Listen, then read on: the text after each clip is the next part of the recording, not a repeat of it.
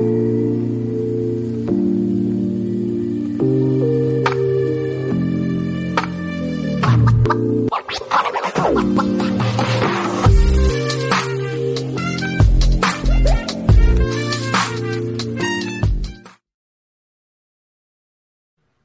back. Another episode of Cap and Trade, episode 53.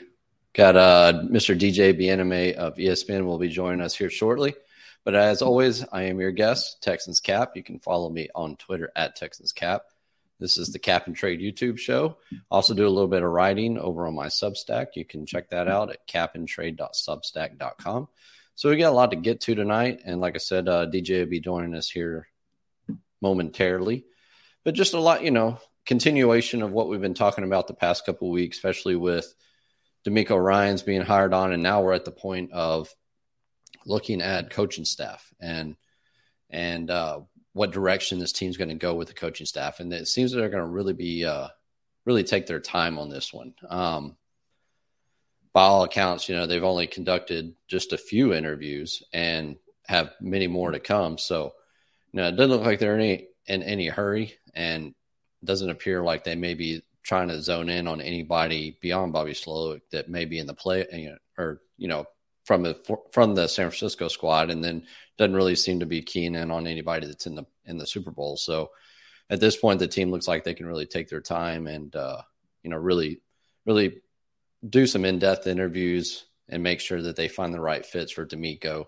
versus trying to trying to build something by name brand. It looks like they really just want to pick the guys that that really fit what they're looking to do and fit the culture and fit the systems that they want to deploy and things like that. So it's uh you know, it's exciting time and you know, it's good to see them good to see them kind of picking from different buckets across the league, right? So um, that part's really interesting to me. I, you know, I think it was kind of easy just to default that he would just pick people from, you know, try to pick off of the Jet squad or the the 49ers coaching staff, things like that, because that was, you know, has a lot of ties to him and and the systems that he runs or you know or may want to run. But they really seem to be venturing out and taking a look, excuse me, across the league of what would really work in Houston, who would work really well with DeMeco, who would work really well with Nick Caserio.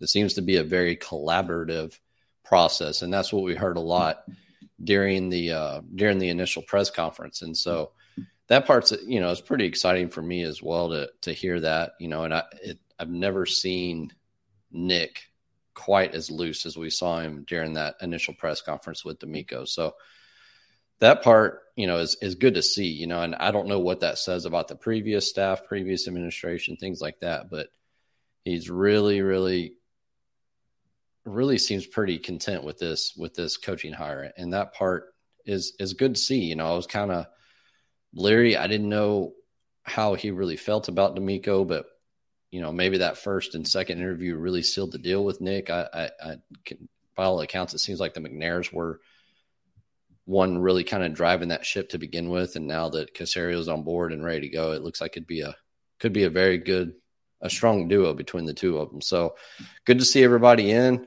Uh, see, we got Ryan. I don't know how you got in here, but you did. So we'll we'll, we'll check your key card before that. Jim, good to see you. Gridiron, as always, good to see you. Beige, yeah, welcome in, bud. Good to see you again. But uh, DJ's getting loaded up. He'll be on with us in just a few seconds. So STX, you're right. It looks like he's ready to go.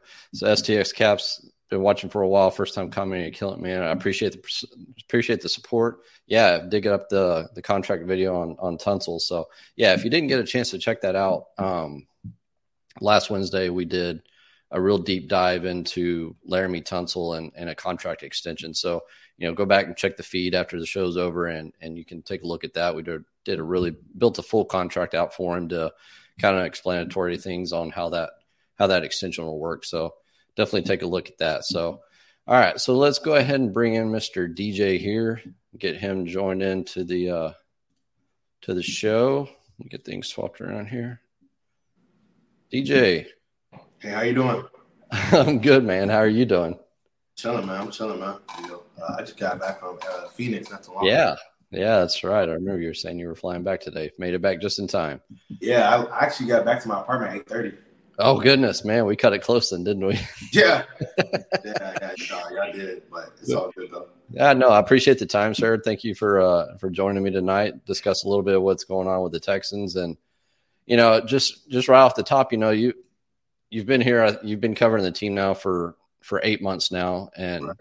you know, it's I've I've really enjoyed your your coverage on the team and the kind of the fresh the fresh air takes that you have. It's it's not the not the kind of group think kind of uh, way of style for you. You kind of seem to have a really your own individual uh, attitude towards things and aspects on things. So, I mean, how how are you enjoying Houston so far? You're eight months in. Uh, I mean, I love living in Houston. Yeah, Houston is a beautiful place for a guy like me. I can't complain. You know, uh, I mean, you know, I'm just blessed overall across the board. I mean, I really enjoy working with the Houston Texans. You know, covering them. Um, like the PR staff makes like life pretty easy to maneuver and get stories and things like that. Um, they're just good people to deal with overall. Um, the players are cool. Um, I was, you know, was able to build some really good relationships, do some really cool stories. Like, you know, obviously the Jalen Pitre one, um, because that one comes to mind. Obviously, you know, I did one with Derek Stingley about, you know, just him um, having been kind of battle tested for the NFL, having, you know, play practice against guys like Ja'Marr Chase and Justin Jefferson and then and games going against guys like Devonta Smith and CeeDee Lamb and so forth and so forth. So that was pretty cool, man. Um, and then so forth and so forth. So I'm really enjoying it. Uh, I'm just glad overall though that they picked a coach that energizes the fan base. Because um, you know, I mean, you went to games and you saw how just sometimes dead the the stadium felt. You know, week uh, week to week basis. You know, after like week what, like I want to say like week six or whatever. Like it was just kind of. Yeah, when the opponents when the opponents' jerseys out outnumber your jerseys yeah, in the stadium, it gets a little rough, and it it it was pretty dreadful there, especially the back end of the season. And you know, maybe like you said, this will be this is step one of energizing the fan base, and, right. and hopefully this starts getting fans back to the stadium and season tickets start getting booked up again and things like that, and get back to the to the sold out stadium ways that we many of us are so accustomed to to seeing. It's not just it's still hard to this day to see the stadium, you know, semi empty like that.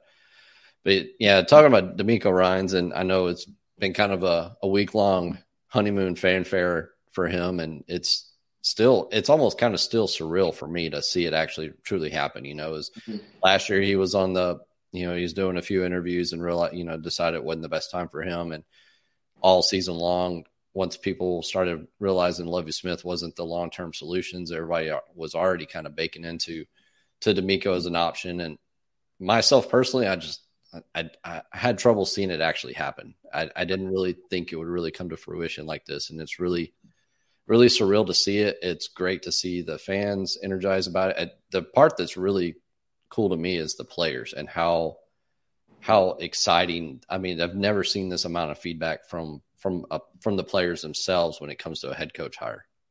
Mm, yeah, nah. Uh, as, we, as, we, said, you know, the, right now they're in a honeymoon stage, and it's that again, re-energizing the fan base. I think that's what is not obviously most important, but that's really cool to see.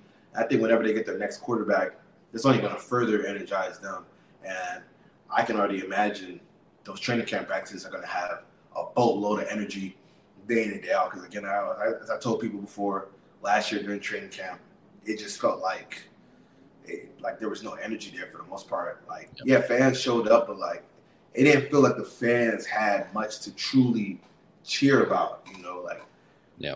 So now that they're gonna have their, their new head coach, the new quarterback of the future, some weapons to go with that quarterback.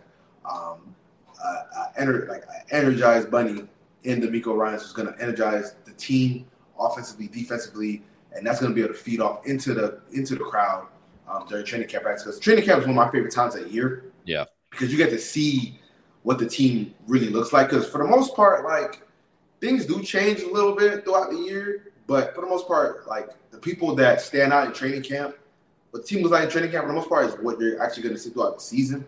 Like, because you know, that's why I really follow a lot of reports. One example is um, you know, the Patriots in training camp, you kept hearing that the offensive looks look looks really you know it looks really funky. You know, yeah, like combobulated. Yeah, right. It doesn't look like there's a good synergy. The offense, the passing attack specifically, does not look good. And then we saw throughout the year, Mac Jones had a massive regression. Right. Same with like you know the Texans, where I, I was saying like the defense actually might be able to hold up a little bit, especially in the past in the past game. And we saw that they were the one, they were the only team in the NFL that finished more interceptions than touchdowns allowed. Right. Now the rush defense, it was what it was. But again, like even during training camp, you saw Dameon Pierce consistently making plays. You saw Cooks making plays. So like some of those things translated over. So I'm really that, that's probably my favorite. That's, that's probably I'm most you know excited to see this uh upcoming season. Now, obviously, you know I'm kind of ahead of myself. We still got the draft, we still got free agency, but um, you know we still got he still has to assemble his staff. So you know, there's a ways away, but you know, I like to sometimes think, you know, look way down the line. Oh yeah, no, it's it's easy. It's easy to make that jump down that way, and and you know, he's he's so infectious, and you, I think that's what we were talking about right before you got on here was the coaching staff and how they're really kind of taking their time, and they're not honing in just on San Francisco or or any of the two teams that are in the in the Super Bowl, and they really really seem to be taking their time, really diving deep into potential options across the league. You know, we things have gotten a little quiet on the offensive coordinator side of things. I don't know if that's a sign that you know Slowik is more or less a shoot in for the job, but the defensive side has been really interesting.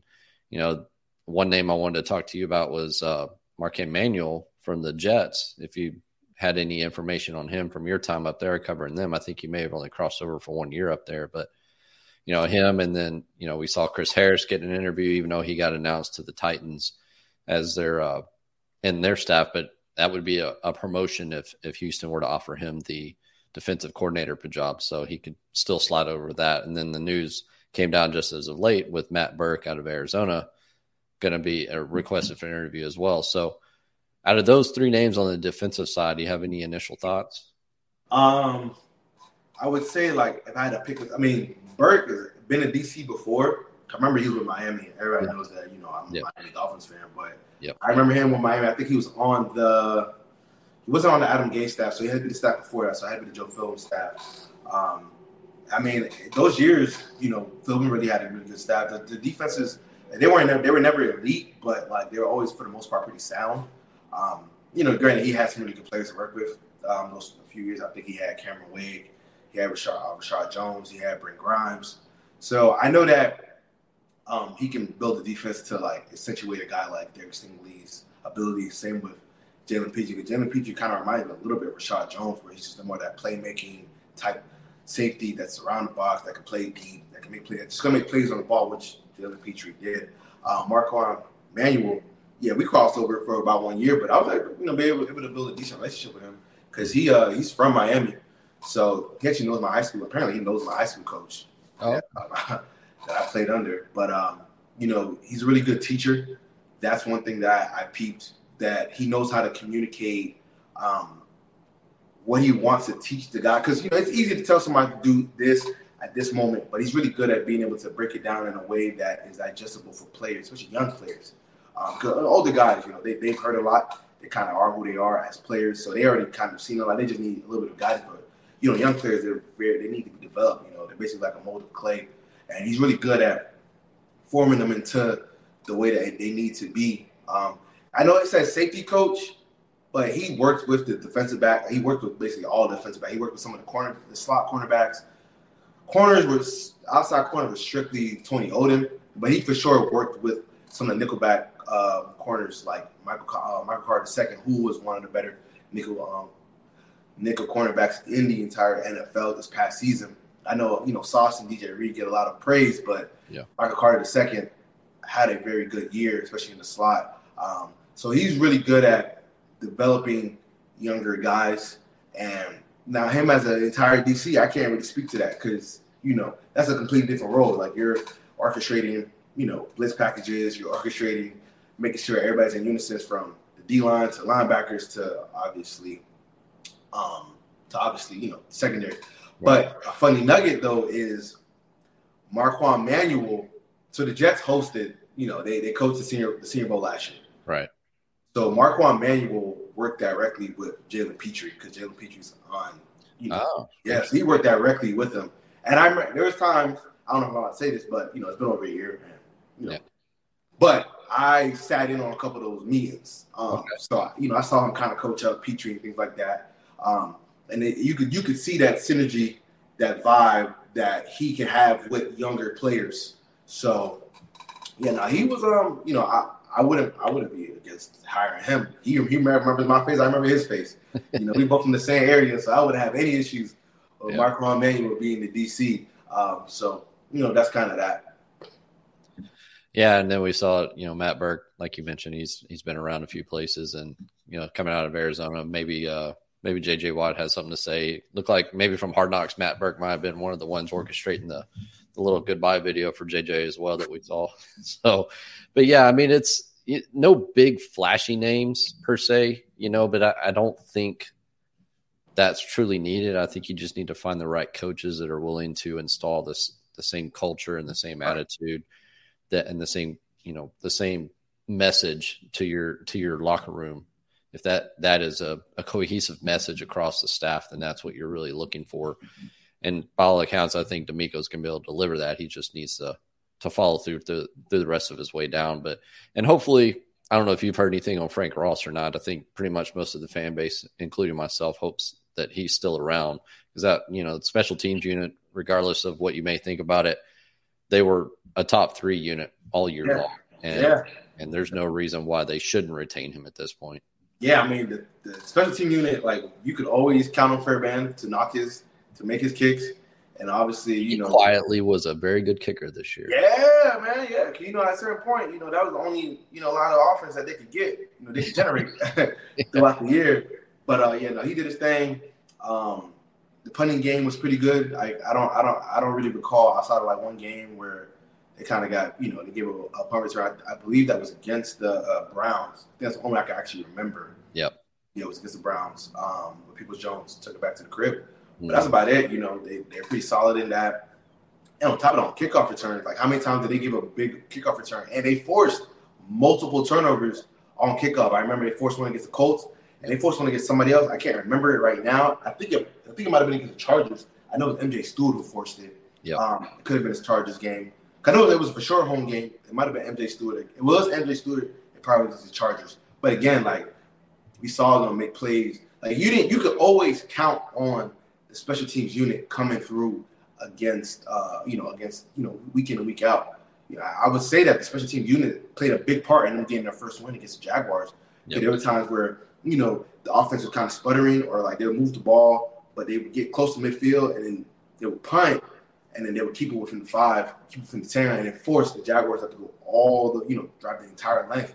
You know that's just hard to do for most teams. Eventually they'll make a mistake, as we saw in that game where Trevor Lawrence you know threw a pick to Derek Stingley Jr. in the red zone. Well, yeah, yeah in the end zone actually. So yeah, no, Frank Rice Ross was uh, he, he did a marvelous job this past season.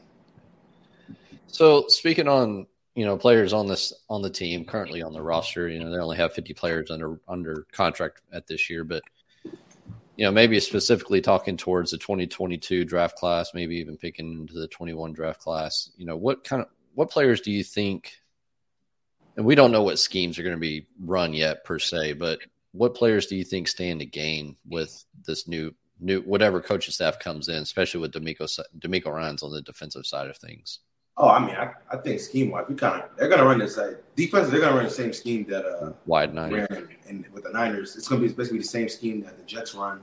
Uh, that's why I have some familiarity with that. Okay. And obviously, if they hire Bobby uh, Slowik to be the OC, they're gonna run you know the Kyle Shanahan West Coast treat you know West Coast offense. Right. So, um, so given you know just using those two as our as our placeholder schemes, then right, right, right. What, so you, what kind of which players do you think would are, are looking that could continue on their growth, whether it's Pitre or somebody who could take a big step forward? Yes, I would say Pitre without question. Um, I would also say um, Derek Stingley Jr., Steven Nelson, um, because what they're really good at, well, those two corners specifically, they're really good at bump and run and and playing press coverage. And one thing that this scheme does is they may make life really easy for cornerbacks not necessarily like the job is easy, but like they take a lot of pressure off of them because they don't really ask them to do too much. You're gonna see them in either man, you're gonna see them in cover three, quarter, quarter, half, and then and then, and then quarters. That's that, that's basically it.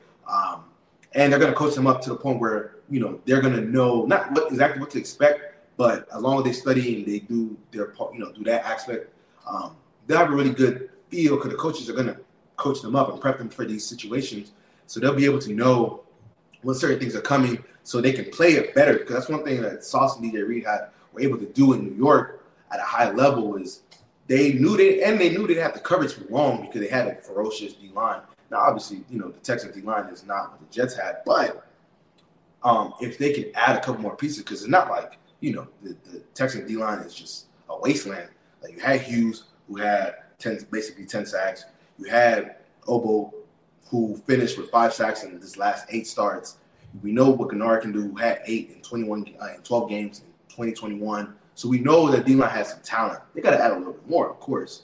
But um, I think that you know once they improve that, it's only going to help the cornerbacks. And again, with the D line, like it's strictly, I want the D line. I that's just, I already know what they're going to say.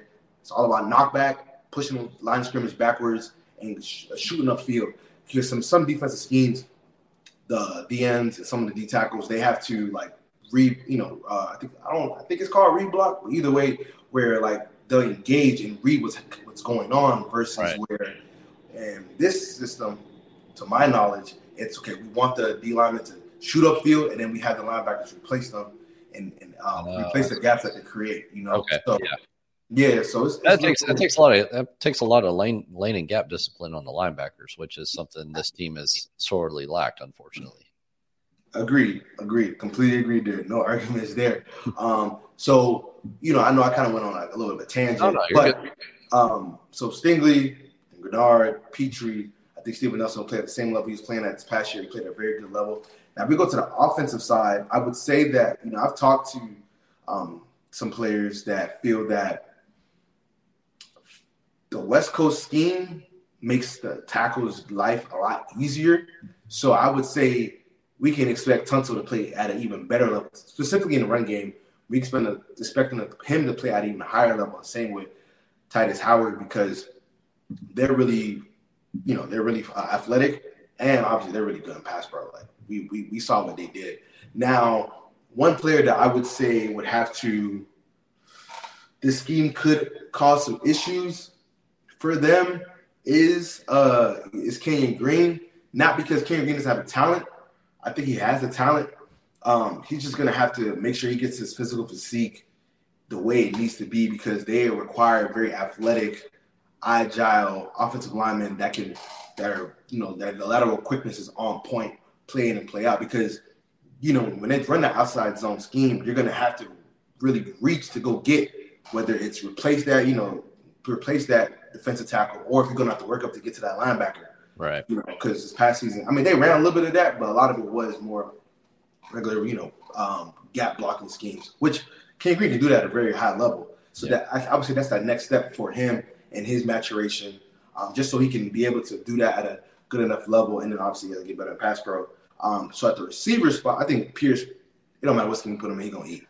yeah, I'm um, curious to see how he if he's able to continue on in, in a zone scheme if that fits his running style or not. I mean, he's he'll, he'll, he'll be just fine because Pierce yep. he, he he's one gap and go. Um, right. Yeah, one cut and go, and then on a receiver, um, I'm really interested to see this because yeah, I'm really interested to see this because Nico Collins is more of a 50-50, you know, yep. more 50-50 guy. Yep. That doesn't necessarily work in the West Coast scheme unless you have the lateral quickness to get in and out your breaks and separate, um, which he's he showed flashes of being able to do that. You know, again, you know his one touchdown pass against the Giant touchdown catch, one of them against the Giants, he basically ran a slow go and he created massive separation mm-hmm. for that touchdown. So it's not like he can't do it. You got to be able to do it at a high enough level. That's kind of why, you know, Denzel Mims with New York, he kind of faded away because he's not really that much of a separator. Um, that's not really his game. Mm-hmm. Um, so I'm really interested to see that obviously, you know, Cook stays. He he's he's a he's an easy fit with this scheme, and he's right. He, he's played in it in uh with, with the LA Rams because obviously McVay is from the Kyle Shanahan tree. So they still got to add. um, at that position regardless. Yeah. Uh, whether they keep Cooks or not, because um, you know there's a very specific type of like they they prefer separators mm-hmm. who can separate um, vertically, not vertically, horizontally. You know, be able to create those that space you know get into that window because you know obviously it's a timing based offense, which obviously most offenses are timing based, but they really like harp on that. Like you got to be at a specific spot. Um, within the, the time within the timing of a quarterback's drop back. You know what I'm saying? So like if a quarterback is trying to hit like a dig um, about 15 yards, when he hits that back foot, let's say it's on yeah. that, you got he's throwing it to a specific spot. You know, that's basically what you saw in Miami with Tua Tagovailoa within that offense, where everything was basically timing and rhythm, timing and rhythm. Where Tua got to a certain spot, he threw the, the ball was coming out which is why you know you kind of saw them have issues in December once teams started to disrupt that yeah. rhythm. yeah, really, Haley with with Chargers just took away the mm-hmm. middle of the field completely away from him, and it just threw threw him off big time. Exactly. So I'm really, you know, so those are some of the little things that I that I, you know, been able to disseminate from just that that scheme overall on both sides. I'm actually have a book that talks about the West Coast, like the Kyle Shanahan West Coast offense. So I'll be, I, you know, I bought it for last season when I was thought I was gonna cover the Jets, mm-hmm. obviously I'm covering the Texans. So now, you know, obviously I can't run run away from that tree. So I'll be back uh, reading that book again. What's know? the name of the book? Man, I, I it's, it's by this, this one dude named Bobby Peters, but it's basically like he goes through the majority of the plays that they ran throughout the year, and then like he he explains what he thinks was supposed to happen or how it's supposed to unravel things of that nature. But apparently, everybody that I've talked to that know about him in that book they've all raved about him. Like people that people that um, were on those coaching staffs, they've raved about him. So I would say that the book's pretty accurate. But I have to, you know, I'll DM it to you and let you know what it looks like. Show you. Yeah. No, I, I, I mean, I, you touched on a lot there, and I think there's plenty of names that on this roster that should benefit from this scheme. Like you said, it definitely the secondary, definitely with Stingley. We saw him being out of place last year, but the wide receiver core is something that, and that's a a very good point that I think it's going to be interesting to watch to see how they handle the Cook situation. I think majority, at least from the fan base side, are just ready to just you know go ahead and make the trade, probably take pennies on the dollar and and move on. They, from what I can tell, most of the fans did not like his back and forth mentality, and then you know just didn't seem like he wanted to be here at the end of the season. And if that's the case, you know that's that's fine and move on. I just don't know I think the sentiment is is he would do well. I think in this in this scheme, I think he would be very successful. Like you said, he's a he still has speed. He still has ways. He's a very good route runner, and he can he would excel in this system. But I'm just not entirely sure the fan base would like to see him back around. So we'll see what happens between DeMeco and the staff and Brandin Cooks. But Nico Collins is somebody that that's the same questions I had: is how is his his skill set how is it going to fit into this system? And you know, you you would hope that they just would find a way to to find his place within this system. You know, whether it's at the first, second set or the second level in the receiving game. And, you know, we saw with Lance Zierlein with his mock draft, he had he had sent Jalin Hyatt Jalin Hyatt to to Houston in his mock draft because he was a separator, kind of that Will Fuller type right. speed burner. And that's you know that if if Brandin Cooks is moved off of this team, they really don't have anybody with that type of speed. You know, and if you know if Metchie comes back, which is you know sounds like the prognosis is good for him, but it, you know it's hard to still count on that being out of football for a year. But So this team definitely needs a lot of help in the wide receiver department and free agency, which is something we'll dabble on dabble in here in a minute.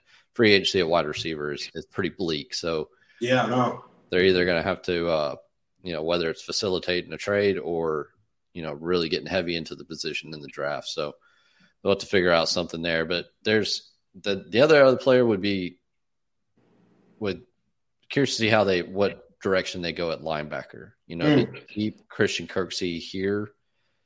You know, his his salary and cap charge is pretty low, but he, he I think what he turns 31 this year and do they can Christian Harris play that middle linebacker position? or is it something that they would you know move move release Kirksey and then try to reinvest back into the position? There's a a pretty strong linebacker group both in the draft and in free agency this year. So, do you have any any initial thoughts on Harrison Kirksey at linebacker?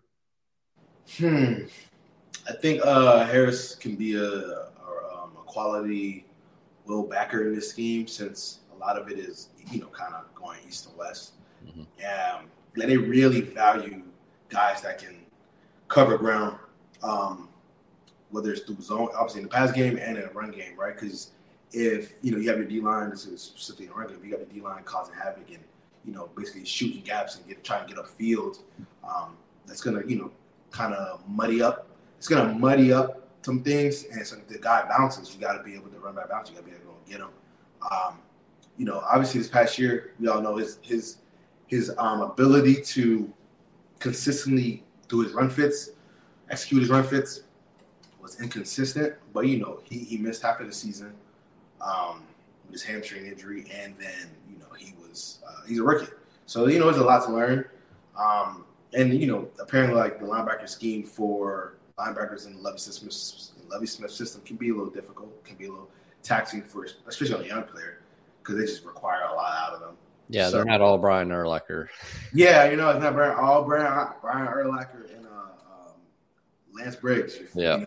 yeah. So, um, and then obviously with Kirksey, I think Kirksey's a solid veteran. I, you know, I don't, I don't think that they really need to move off of him.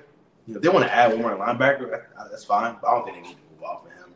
Yeah, I think my contention on Kirksey is you you keep him here, get him into training camp, and see how he does in this system, and then make the decision at the you know 53 man roster cut down and you know it, he may surprise you and still may be very effective or at at worst case scenario be become very good linebacker depth you right. know so but yeah and you know moving towards free agency I think the at least on the defensive side of the ball, like we talked about, linebacker has some good, strong, some decent, strong players, and then interior defensive line. I think is going to be a point of emphasis. Not only just it should be for Houston, but it's going to be across the league. There's a number of players that are going to be heading into potential extensions. You know, Dexter Lawrence, Christian Wilkins, um, Quinnen Williams, players like that, and I think that's a market that's destined for a uh, little market adjustment.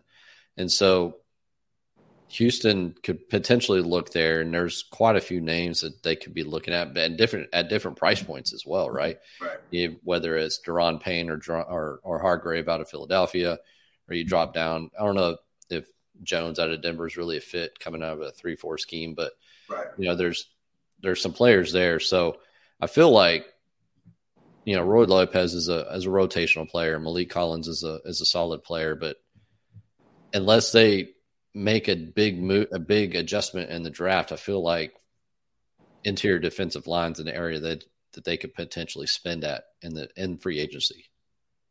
Yeah, man. Yeah, no, no, that's a good point. I think um I thought obviously look at the free agency market.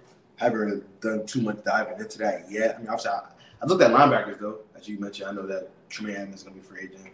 Lavonte yeah. David will be free agent. Um, you know, like there's actually some solid pieces at the linebacker spot. Um, D line haven't looked too much at that because again, like the way I look at it is like if you got a good D, D if you have a good D tackle or good, you know, three tech nose, whatever, you know, five tech, whatever, they just don't hit the market. they know, don't. They do not because it's so hard to find those guys that can legitimately like impact, um, you know, defense on a play to play basis. So um, they do have to get that shirt up because a lot of issues were stemmed around the fact that you know their interior defensive line just wasn't wasn't good enough. It got better at the end when Maliek Collins got healthy. Yeah, um, he he really came on the back half of the season. Yeah, yeah, Every week it just got a little more burst and a little right. Yeah, but like you could you could feel when you watch the games, you could feel like Maliek Collins' presence playing and play out. You know, I am interested to see what Devin Booker looks like in this scheme in year two. You know, granted, he was obviously a rookie second round pick. Can't expect too much out of him. But I do wonder what he looks like going into year two in, this, in this scheme. So um, they for sure have to address, add some in free agency, and obviously add some in the draft. Um, I would I would prefer probably them going for free agency route for detail, get you another solid player, and then obviously you know edge in the um, in the draft. Because um, again, like can't have enough of those guys. You know what I'm saying? Can't D linemen. Can't yeah, you know. And, and, and, free agency is such a crapshoot, and yep. it, you know I, it's what I tell everybody when it comes to free agency. Not only are you paying market, you know, retail value for the player, but you got to ask yourself why is the team letting him walk? Exactly. You know, if a team really wants a player, 99% of the time they can find a way to keep the player. Very rarely is it just a cash or a cap reason that a player's not re-signed. So, you know, unless it's a change, you know, change in system, change in scheme, or there's something going on behind the scenes that we don't know about. But from a performance aspect, that's usually the first question I'm asking is why, why is the player hitting the free market? And it could be just a simple function of, you know, the team is not coming to the same number that him and his agent are right. seeing, and he wants to see the market and see what his market value is going to be. And, you know, that's one way to take a look at it. But it, free agency, it, it's difficult. It's, I think I wrote about it. So I wrote about it last year on the newsletter, just looking at free agency value, com- looking at the contract APYs versus the OTC valuation number. And only two teams had positive net value from their free agency free agents signed across the whole really? league. Everybody else was negative value. Who, then, who, who, who, are the two teams? Oh gosh, now I have to go back and look. Oh. I wrote that one many years ago, or many months ago. Oh yeah, no, you could find it. But yeah, uh, yeah, you could DM that to me. Yeah, I'll have to go back and find it and see if I can. I was gonna see if I could find it real quick, but I don't think I did. Dun, dun, dun, Back in February. Oh, there it is. Free agency value. Let's see here real quick. We got a few seconds here.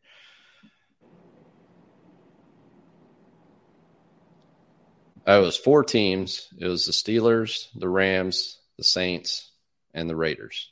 Mm. Everybody else was negative value, mm.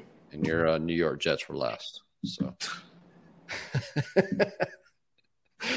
But uh, yeah, I mean, free agency at the end of the day, it's it's a crapshoot. It's very rare. I mean, Houston, we got spoiled with Jonathan Joseph and that kind of free agency signing, but very rare do you do you nail it. It's usually a one or two deal. But there, I mean, there's some other names on there, and I wanted to ask one name about you with you would be uh, Sheldon Rankins. You know, he's going to be a free agent. Is he going to have any value? You think for this type of this type of system? Yeah, I mean, he he apparently he had a solid year his last year in New York, so I wouldn't be surprised you know, uh, that, that, that, that's a really that'd be a good fit because like he's really good at getting upfield. Um, he's a really good pass rush and D tackle.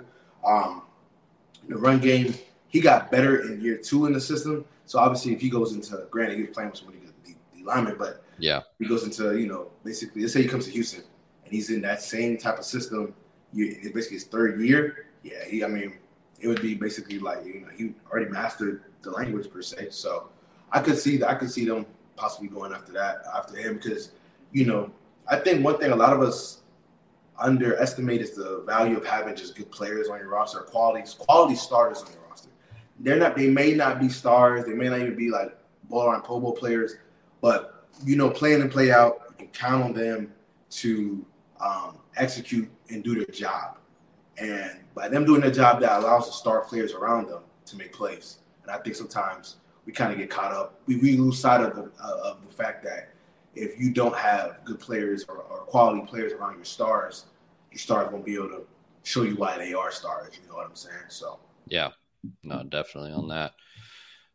You know, I think linebacker and safety are probably the only other two areas that free agency has some value, but I think linebacker it's kind of really top heavy. I think yeah. you know, there's two or three players at the top, and then beyond there, it's uh kind of more rotational players. But I think TJ Edwards, uh, who's playing, you know, obviously playing this weekend, and uh, you know, I think a lot. The big name is Tremaine Edmunds out of out of Buffalo is going to be probably one of the most sought out after linebackers if if Buffalo's not able to retain him.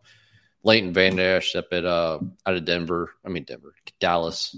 You know that that might be a player. And then the there's a kid out of uh, out of um, the Chargers, I think. Drue Tranquill. Trying to, yeah, I know, I know, I know, I know you're talking about. That's the name that's been kind of creeping up a little bit on the uh, on my timeline, and then another one which uh, Ryan dropped in the comment box. Devin Bush. I, that one I don't know. He's he's young. He's only 24. His value his numbers this year. I mean, he was healthy all year, but I am not sure. I'll have to dive in more. And like like DJ said, we still got plenty of time to right. really dive heavy into to free agency. But you know, I just kind of want to take a thirty thousand foot view and get your take on it. And the other side of the ball, I think, I think offensive line. I think the center position. I feel like this this offensive line. If Kenyon Green can take that next next step forward in this system, I think this team is potentially a center away from being relatively good offensive line. You know, top yeah. half the top half of the league, top twelve, yep. that kind of thing like that. Eh, you know, Quessenberry's not it. You know, Britt, he's going to retire, and this team, and there's really only two centers that are going to probably fit in this type of scheme, which is Bradbury out of Minnesota, and then uh, Ethan Pocic out of out of Cleveland, and then the you know the center out of out of Carolina, Bozeman. I think he's more of a a power scheme guy. I'm not really sure he would fit in this type of that that West Coast zone scheme, but is is that kind of your read on the situation with the offensive line that they're they're on the they're on the cusp? You know, they just yeah, absolutely, yeah. I mean, when you think about it, I was you know I was doing some some research on when I was doing my uh, you know my thing on DeMeco Ryans that dropped I believe yesterday. You know, I looked at the offensive line; they only allowed 38 sacks, which is 13 fewest in the NFL. You know, so like that's pretty good. Like they basically had a thousand yard running back and Dameon Pierce. Like it's not like Dameon Pierce could all by himself. So the line is actually like in a, a smooth spot to where like a guy like let's say you draft Bryce Young, right? Bryce Young has to go to a spot where the O line is good. He's too he's just not big enough to handle an O line that's not, you know. And some guys like you know Justin Herbert, Joe Burrow, those guys were able to play behind bad offensive lines to start their career and still produce at a high level. Bryce probably won't be that guy because Bryce is 5'10, you know, 190, 195. So you and then you don't want to put your young quarterback under that type of pressure anyway because you have two outliers. Doesn't mean you want to make that the norm. Um, so yeah, so I completely agree with you that you know if they improve the center spot, you know they could take a next step. I would say go to the draft route if you can find a guy because then you can get them at a cost. First, most centers don't go first round anyway. Like yeah. Tyler Linderbaum was considered one of the best, pro, you know, t- uh, center prospects in years, and yeah. he didn't go to top fifteen, I believe. So you won't have to, you know, draft one in the first round, and you can get one in the second, third, maybe fourth round. That could be a day one starter. You can get high value contract wise on those guys, not not paying them a dime because you're going to pay Tunsil again. You're going to yep. pay possibly pay you know your right tackle. So you're going to have a lot of resources allocated onto the offensive line to begin with. So it'd be better to you know go to draft route so you can get some. I guess you could say some you know have more cap flexibility versus if you go and pay for a center on open market, you're gonna pay almost you know 10, 10 a year, or not ten a year, but you know five to ten a year, uh, which doesn't seem like much, but when you add it up, it can be you know across the roster, it can be a decent amount. I mean, you have uh, Connor McGovern from the Jets, who yeah. obviously ran this same exact type of scheme. Um, he, he could be a plug and play guy. Now he he's exactly you know he's an average center. Like he's mm-hmm. going to be solid. Is it going to you know do too much? Is he going to do, you know, mess up plays? But that's another option. I know you didn't mention him, but that's another option. Yeah, he he was on the list. You know, I think he turns thirty this year, but we've seen offensive linemen are able to play a little bit longer in, in their age versus other positions, and he was one name that's been been on my list. I, you know, I, I think my my assessment is right in line with yours that he's a plug and play. He's not going to be flashy. He's not going to make huge mistakes, but he's not going to be one of the anchor points on that line as well. You know, but he's not going to cost you games, but he's not going to win you games per se. So, you know, that would bet, you know, that would be kind of be my read on that. That'd be kind of be like option three, something like that. But you know, the the centers in the draft, it's there's a couple of good ones, and then it really drops off pretty quick from my initial read. So let to maybe maybe things will change in the next uh, eighty something days. But you mentioned Bryce Young, so I, I got to ask you, um, what who's DJ's QB one on the draft board right now? Uh, QB one. Um, I gotta. I have to dive in some more, but you know, I really did like what I saw from CJ Stroud in that that Georgia game, and I wasn't. I wasn't that much of a, a Stroud fan going into that game, but you know, he basically showed you everything that you want to see in a quarterback.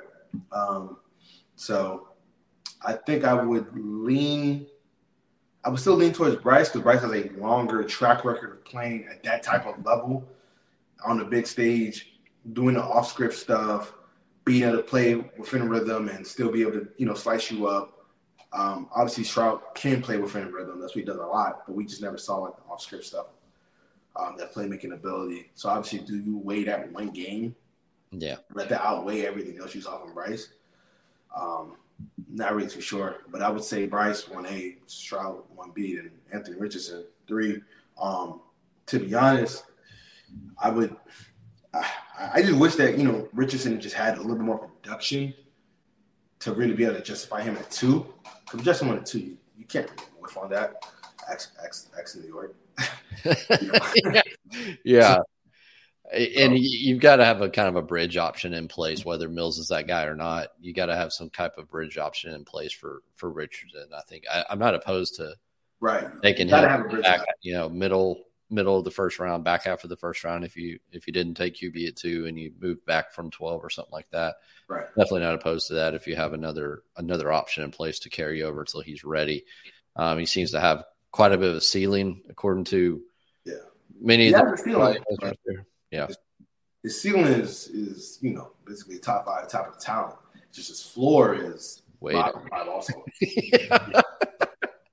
That's a big big space to fill in there. Yeah. Um, but yeah, I, I kind of wanted to get your take on that, and you know, got a lot of questions up on the board. And you know, if you if you just hopped in, DJ from DJ Bien-Aime from ESPN, who covers the Texans, is joining us tonight. Uh, this is the Cap and Trade Show. I'm your host at Texans Cap. Follow me on Twitter. Uh, if you've been posting up questions in the comments, just hang tight. I will throw them up on the board for DJ to to answer, and I'll give my feedback as well on whatever we can get to. Uh, got about about 10, 15 more minutes here, so I got a couple more questions for DJ before we get to the questions. Um, do you have?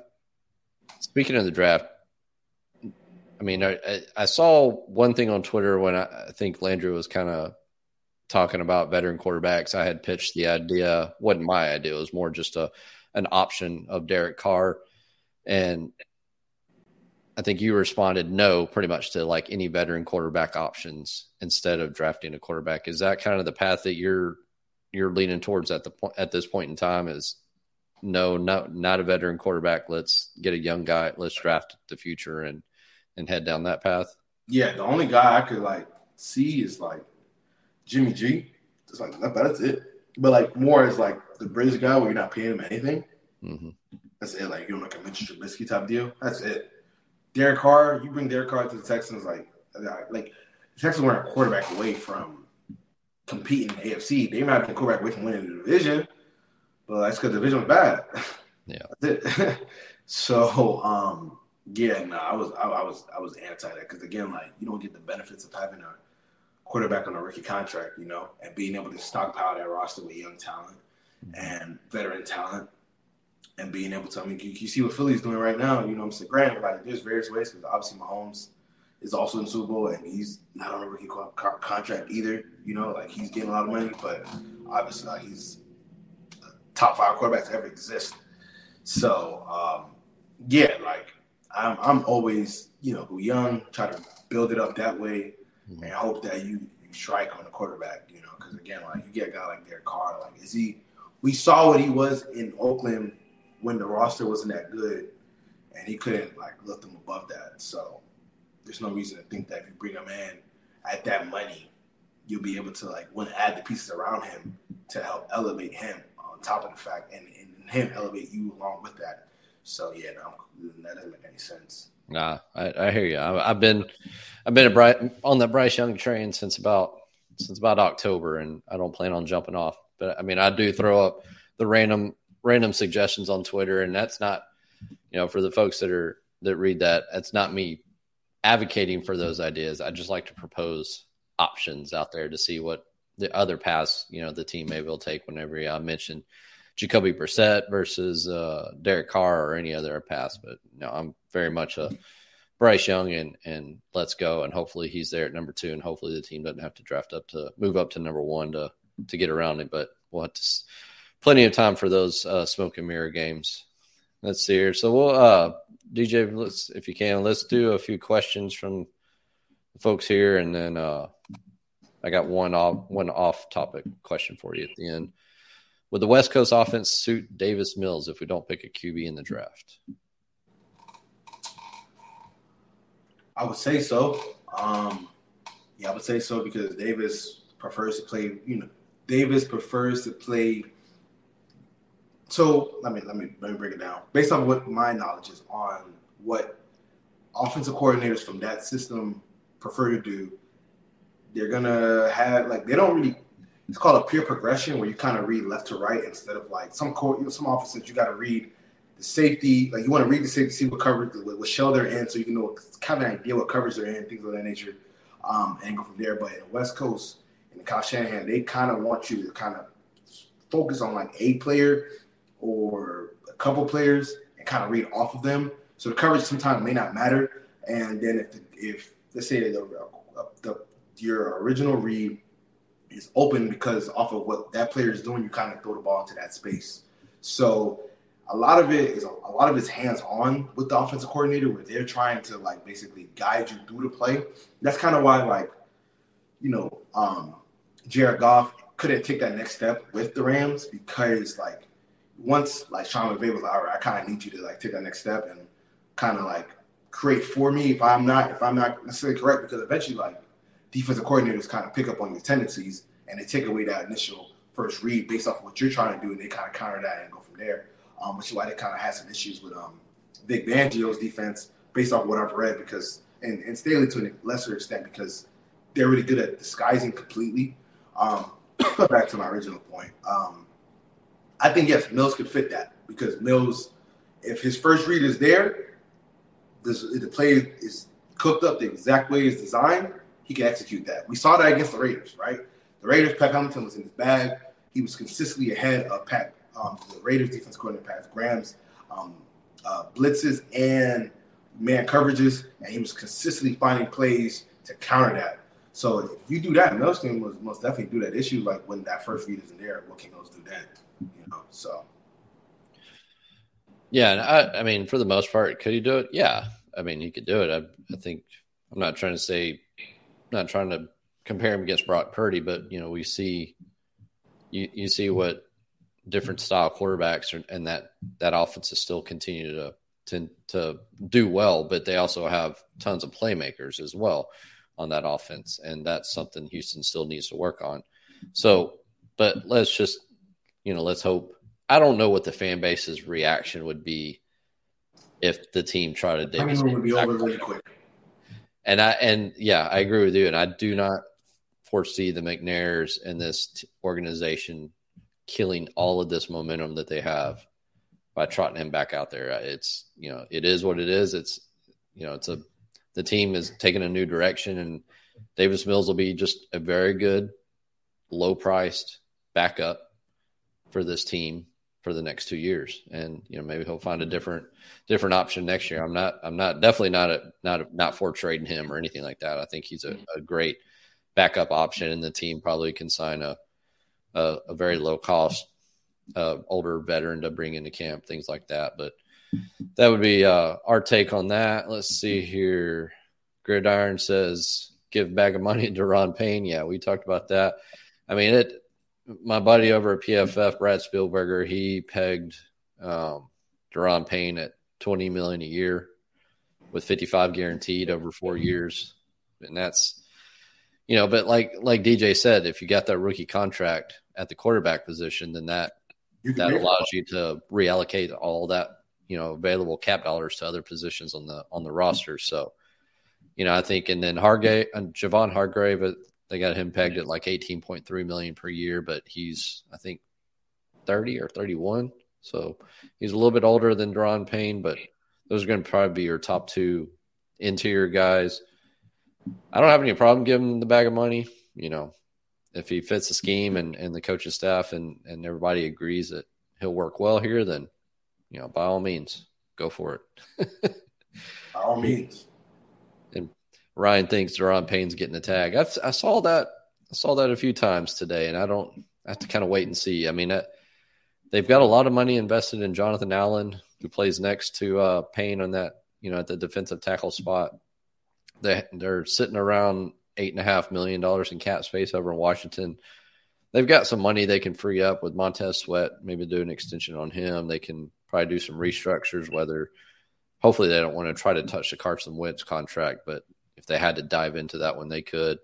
Um, Jonathan Allen, they could do a restructure. Curtis Samuel, Charles Leno, things like that. So, but that I just have a hard time believing they're going to tag him unless it's a they're trying to tag and trade, which I think is a shitty thing to do, and it's against the CBA, but nobody ever wants to challenge it. All right, let's see here. Mr. Crumpler says, "What's which positions have free agent markets you would avoid if you were Houston?" I would avoid running back. I don't. Well, everybody knows I don't like to pay running backs.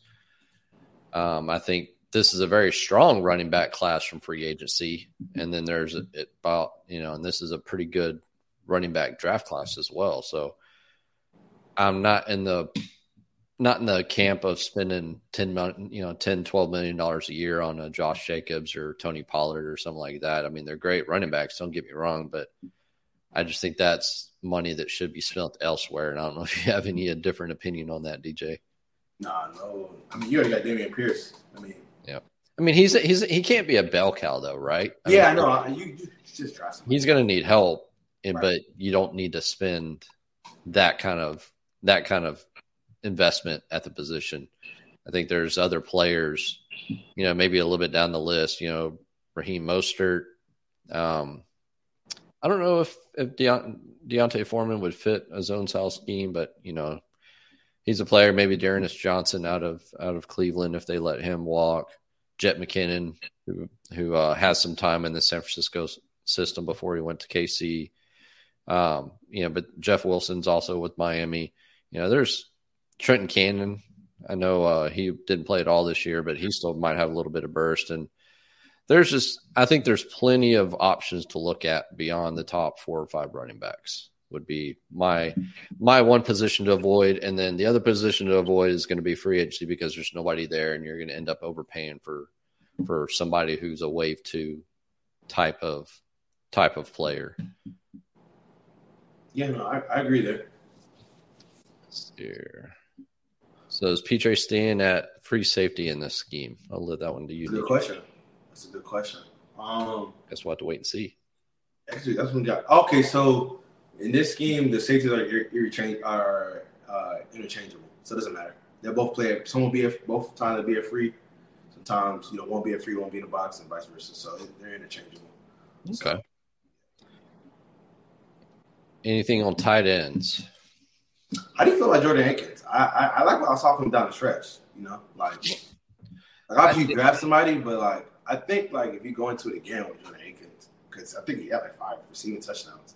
Like I think like you'll be okay. You know, like you do have to upgrade eventually, but good. I mean, there's not a tight end that can block and catch. All right, they're never gonna hit the market. Right. Those guys do not hit the market because it's impossible to find those guys. So. Yeah, I mean, there, you know, I, I, think I'm not sure if the the course has been set for Brevin Jordan. I, I just not sold on him, so I think Jordan Akins is definitely somebody you try to re-sign back on another one year deal for you know three and a half, four million dollars. The draft has some has some popular names on day, you know, late day one, early day two, but you still need that inline type of tight end. I know Akins can do it a little bit but I think the team ref- definitely needs to find a good blocking tight end to pair with Akins and whatever else tight end, whether it's a draft or or a free agent. And you can definitely spend some money there. I mean, you can. I really, not, I don't think. I mean, we see Gesicki in Miami what happened in that scheme, so I really don't peg him as a as an option. But and Dalton Schultz is going to be top of the market uh, free agent when it comes to it. I was I was big on him. I was excited to potentially look at him, but I, I feel like I feel like there's other areas to to invest instead of investing heavily in free agency in the tight end spot. Um, draft wise, I think there's you know Kincaid and and I'm trying to remember that other kid's name. Yeah, we'll dig into it when he gets here. But I mean, like you said, Jordan Akins, I'm definitely not opposed to bringing him back on another one year deal, three or four, you know, three or four million dollars. you know, one and a half guaranteed, something like that. And, you know, he'd probably be another good contributor. He stayed healthy all year and, uh, you know, definitely put up some numbers. And I don't see how that would decrease with this with this scheme and with this system. What would y'all do at pick 12 from Joe Nathan? Eh, there's so much you could do there.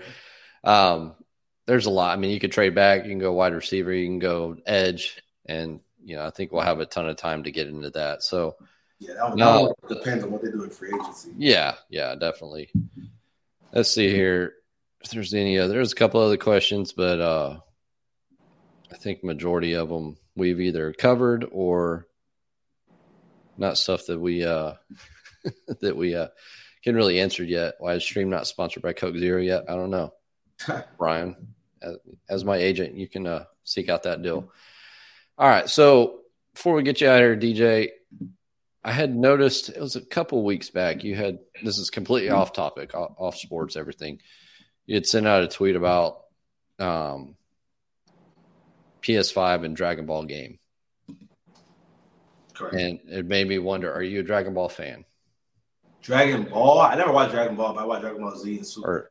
Or, well, yeah, that's what I mean in general. Dragon Ball Z. Yeah, yeah, yeah, yeah, yeah. yeah. I, mean, I was watching Super the other day.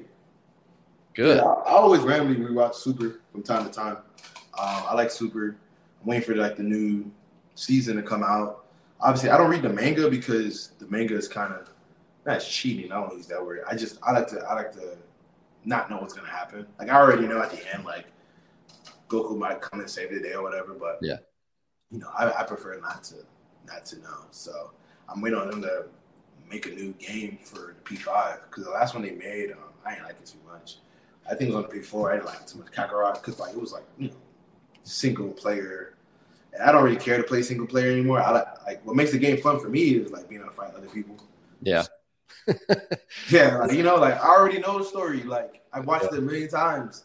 Yeah, like it's good good to know that I've got another Dragon Ball Z, Dragon Ball Super fan in the press box now because I'm a huge fan of it. So it's good good to know that uh somebody else up there has the same interest. well, I appreciate the time tonight, sir. Um, covered a lot of ground. Uh, you know, if you're not following DJ, does a ton of good work working for ESPN at DJ Bien-Aime on uh, on Twitter. And uh, like I said, sir, I appreciate the time and I appreciate the insight, and uh, I'm sure we'll we'll talk again here in the near near future. All right, cool, man. Appreciate you having me on. All right, all right. Well, with that, we'll uh, go ahead and uh, close it down, and and uh, with that, let's see here. One thing I wanted to mention before we bolt out of here. Um, another great show. Appreciate it, Truth. So next show is going to be uh, Wednesday for sure. Um, I've got a good guest coming up. It's uh, Mr. Randy Mueller, who is the hopefully, if his schedule can holds up on me. Um, he's the GM of XFL Seattle Dragons, I think works for you know does a podcast on the Athletic, former NFL GM for Minnesota and the and the Saints. So really excited to chat with him next week, get some uh, contract philosophy talk and salary cap talk, and really kind of geek out with him. Try to get his uh, outside perspective on Houston. So you know definitely come back next Wednesday for that. I'm trying to see if the schedule works for a late Friday evening solo show. I've been doing some prep on uh, Ogbo Okoronkwo contract. Um, I've got some thoughts on that. So if I can squeeze in the time, sat, you know, Friday night or Saturday night, obviously, you know, we have to do these things pretty late. I'll, uh, we'll try to do another contract building session. Um, I had a lot of fun doing the Laremy Tunsil contract session that we did last Wednesday. Uh, if you didn't if you didn't get to see that, you know, check the the YouTube channel, the Cap and Trade uh, YouTube channel, and you'll you'll see the the Tunsil contract show. And I kind of wanted to do something similar. It seemed to get a lot of a lot of good feedback from everybody who watched that and one asked for you know to do a few more of those. I'm getting a lot of requests on Tytus Howard. I not don't think we're there yet with him. I, I'm not sure the team's going to look at an extension with him before the season starts. But if we do a, a contract show on Howard, it'd probably be after the draft. But I'm looking at, uh, like I said, Okoronkwo. I think he's a, a good extension candidate for this team, and he's going to get probably some probably some suitors on the free agency market as well. So I'll uh, you know be a lookout on the on the Twitter timeline. If Twitter continues to work, who knows if it's going to work tomorrow or not, or the next day. Um, but you know, keep an eye out. If I'm able to get that show together and get the numbers together in time, then we'll do a little Q and A and and building another contract, maybe Friday or Saturday night. So, um, I think that's about it for tonight. I appreciate everybody tuning in. I appreciate all the questions, and we will see y'all very soon. If not, we'll see you next Wednesday. Everybody have a good evening. Thanks.